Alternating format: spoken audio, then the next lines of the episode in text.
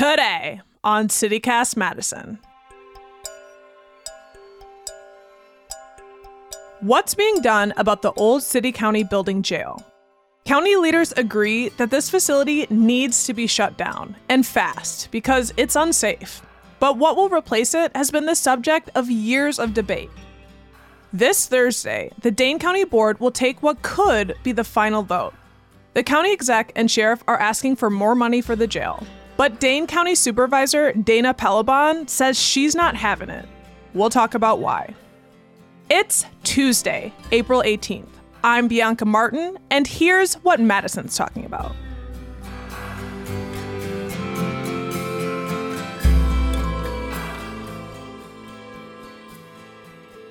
Hi, Dana.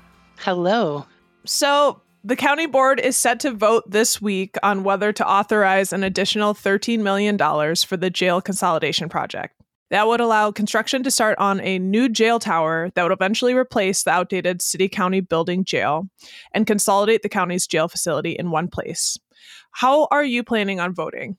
I am wary to add another $13 million of debt um, to our county, knowing that this amount of money has got to be paid back, um, and especially knowing that a viable plan that stayed under budget was passed by the county board in the last budget and then vetoed by the county exec. I feel like it is fiscally responsible to make sure that we are are spending the money in the ways that it needs to be spent. And do you have a sense of where the vote is at broadly? I think that um, this is a razor thin vote. There are a lot of people that very much feel like this is money that could be utilized in other areas, um, i.e., the Crisis Triage Center and other capital projects that that have yet to to move forward you know, we are very focused um, as a county, and this is um, not just county board, but county exec's office. We are very focused as a county on looking at things like racial disparities, reducing the jail population, and I think that making sure that we have the the the will and um, the policies in place to make sure that the programs that that are currently just starting continue and and have time to do the work that they need to do in order to keep our population down. And so you're a member of the Black Caucus, um, which put together a compromise that you just mentioned late last year that would have built a smaller jail with fewer beds. And the county board approved of that. But County Executive Joe Parisi vetoed your plan with support from Sheriff Kalvin Barrett. Where is that compromise? Is that still on the table? You know, for me, compromise is always on the table. And, you know, whether that be a five story jail, whether that be um, more money to be put into programs that we know will affect our population um, in the jail. Prevention is how we keep people out out of incarceration, and you know we as a as a community talk a lot about our progressive values, but part of those progressive values is making sure that people have what it is that they need in order to succeed. And not only succeed, but thrive. And one of the things that we know about Black people here in Wisconsin is we are neither succeeding nor thriving because there are a small portion of us that do. But the reality is, is that we are last in the nation for so many things when it comes to Black people. And it is no wonder that our incarceration rate mirrors that disparity because if we are not offering people their basic needs and we are not making sure that they are being educated in the way that we need to be educated, what's next? And so when you you all had that compromise with fewer beds, a smaller jail, County Executive Joe Parisi vetoed that plan, saying that that facility didn't have enough beds. What do you say to that? So, what I say is that it's going to take four years to build that facility. And if in four years we as a, as a community cannot band together to work through the issues that we know are there. And not only that, but utilize the, the immense resources that we already have. You know, we are starting a community court, we have a, a, a restorative court. You know, there are things that are in place that will absolutely impact our population. And so to just assume that nothing changes over the next four years, I think does a disservice to the work that is currently happening in our county. Um, notwithstanding the fact that um, during COVID, the population was down without these measures. And I've yet to to really receive a, a, a response as to why um, that cannot continue to be the case. Can you expand a little bit on that? There were agencies that worked together to make sure that people moving forward did not expose other folks in the in the facility to covid. You know this was a this was a health crisis. It still is a health crisis.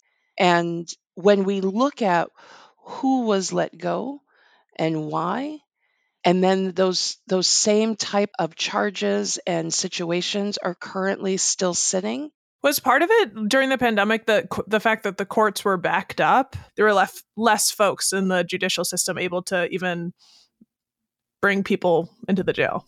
Well, that is one. They also released folks um, without bond. You know, they they allowed for for different solutions. And how do you allow for different solutions for a year and a half and then say, all right, those solutions are done. We're good um, and not move forward, looking at those solutions as a way to reduce our population and also to to again look at um, alternatives to incarceration you know, our, our job isn't to incarcerate people. Our job is to make sure that people are thriving in our community. And incarceration doesn't do that. And then we also forget that a good portion of the people that are in our Dane County Jail have yet to be adjudicated which means that they have not gone through trial, they are not guilty, they are innocent until proven guilty, which is a hallmark of our Constitution. And so, to this narrative that keeps getting thrown around about how we can't have dangerous people in the streets, well, I'm sorry, these people have not been adjudicated. You know, it's interesting you're talking about that there are there are different solutions, right? There is different processes that were happening out of need, but these potentially could be a blueprint for later. You know, for now. I believe they should be a blueprint for now. I believe that our community is rich in people and want and resources that that could be utilized in a way that makes us a model. And and we have done a good job in reducing the population over time as a whole. So i don't want you to think that dane county has done nothing. We've done really really great things.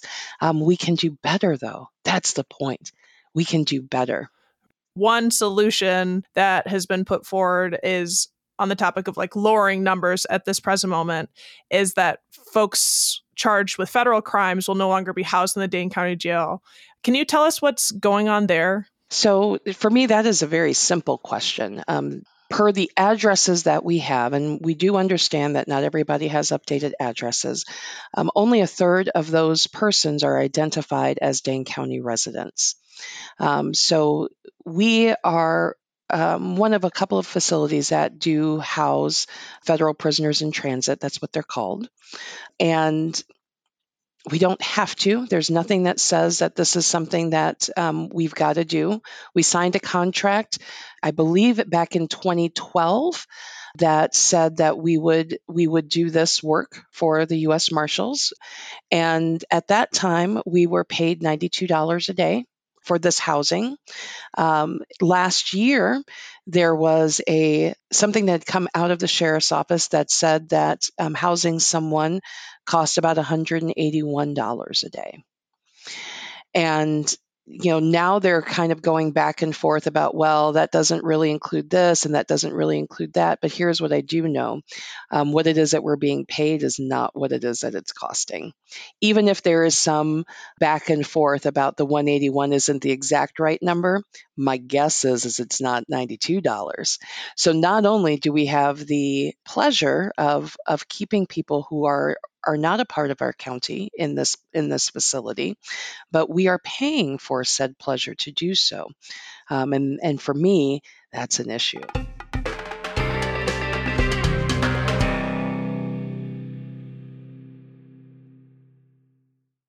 We spoke with Sheriff Kalvin Barrett back in January, um, and we asked him about the numbers. And you know, we're talking about two two different plans, and we asked him why not to go for the 100 fewer beds plan, so the one that everyone agreed on before it was vetoed.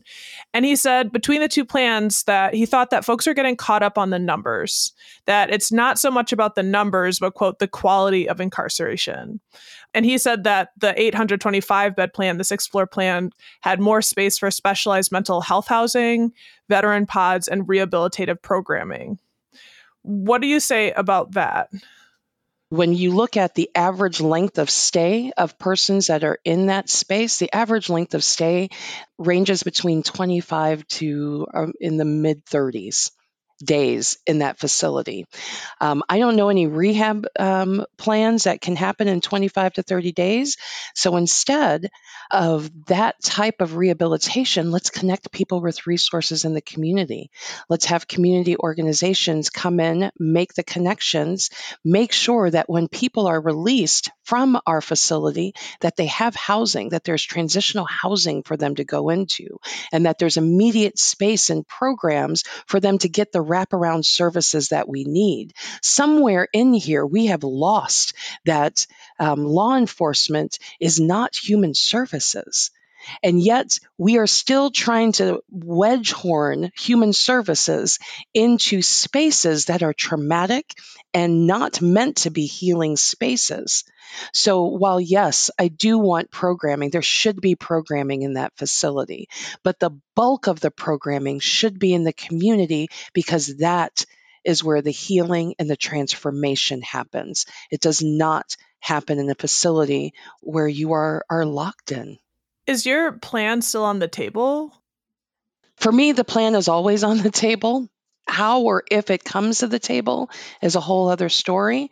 Um, we also can't guarantee that anything that we we pass that isn't the plan that's right in front won't be vetoed. Um, so you know that kind of blindsided us in a, in a not great way. The crux of the issue is um, what can we do to make changes for the future? For the future, you know, and how do we bolster the programs that we're starting? Um, how do we encourage and fund programs that are already doing the work to keep people out of that pipeline to prison? So, you know, for me, all options are on the table until we've got to make choices, right? We asked this of, of, Sheriff Barrett, but do you think there will ever be a day where we do not need a jail? I, I sure would like to hope so. Humans have the capacity for greatness, right? And sometimes part of that capacity is knowing where to place our resources so that everyone has the ability to to thrive here. And and what we know is that currently, um, everyone does not have equal access to resources. We know that um, bail conditions um, directly impact those those in poverty. Um, we know that there is food insecurity and that there is housing insecurity, and those are direct impacts on incarceration. There are things that we can do. And I, I bristle when people just throw up their hands and say, Well, what do we expect? Well, I expect us to be better. I expect us to do the things that we say that we believe in. I mean, if we're spending time imagining the future, it's it's not a great place to start at a dead end. That's correct. So let's start doing the things that we know have results. And there are countless numbers of things that have results.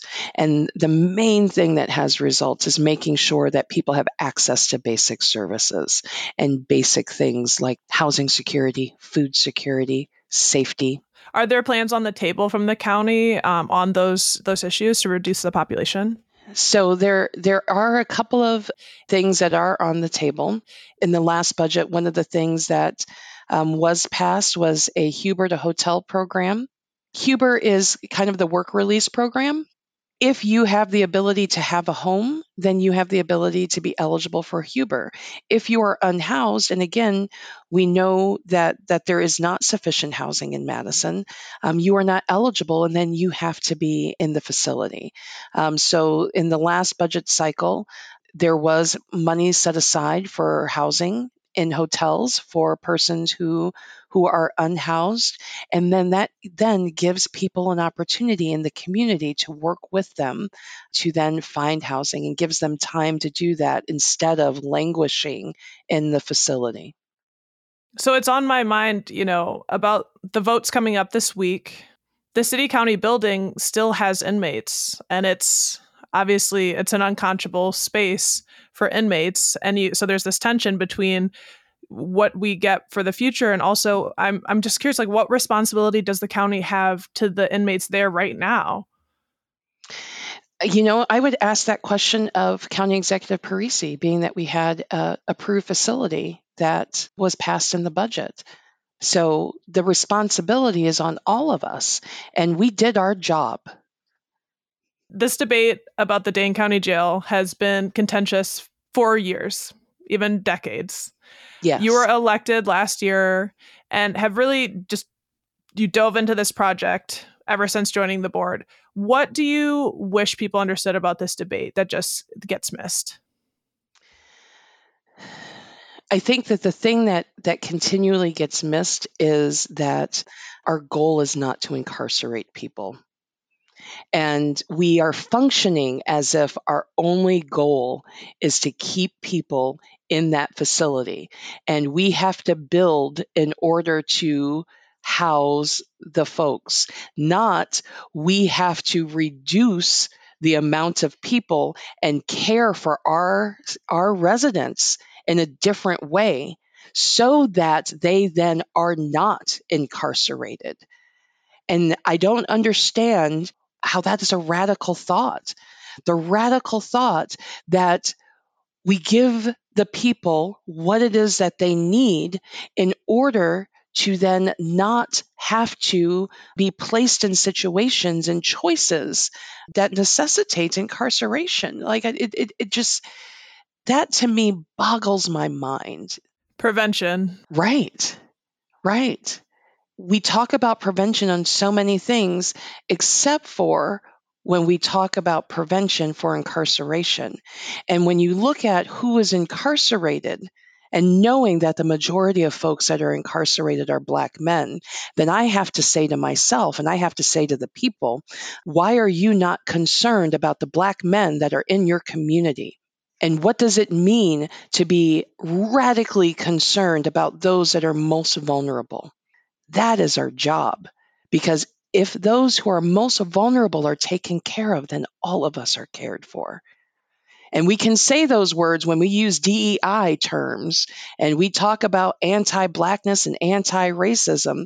But when we ask you to put that into effect and into your policies and look at the institutions that are created and were created to house Black people, and then say, oh, well, there's nothing we can do about this. We just need to build bigger. Nah, that doesn't fly. You can't be both. You can't be both. Dana, thank you so much for joining us today and sharing your perspective and your input ahead of this vote. Thank you so much for having me on. Dana Pellebon is a Dane County supervisor and member of the Black Caucus. The vote is scheduled for this Thursday, April 20th. If you'd like to read more on what's before the county board, we'll throw some links in today's show note. You can also catch our interview with the Dane County Sheriff about his vision for the jail.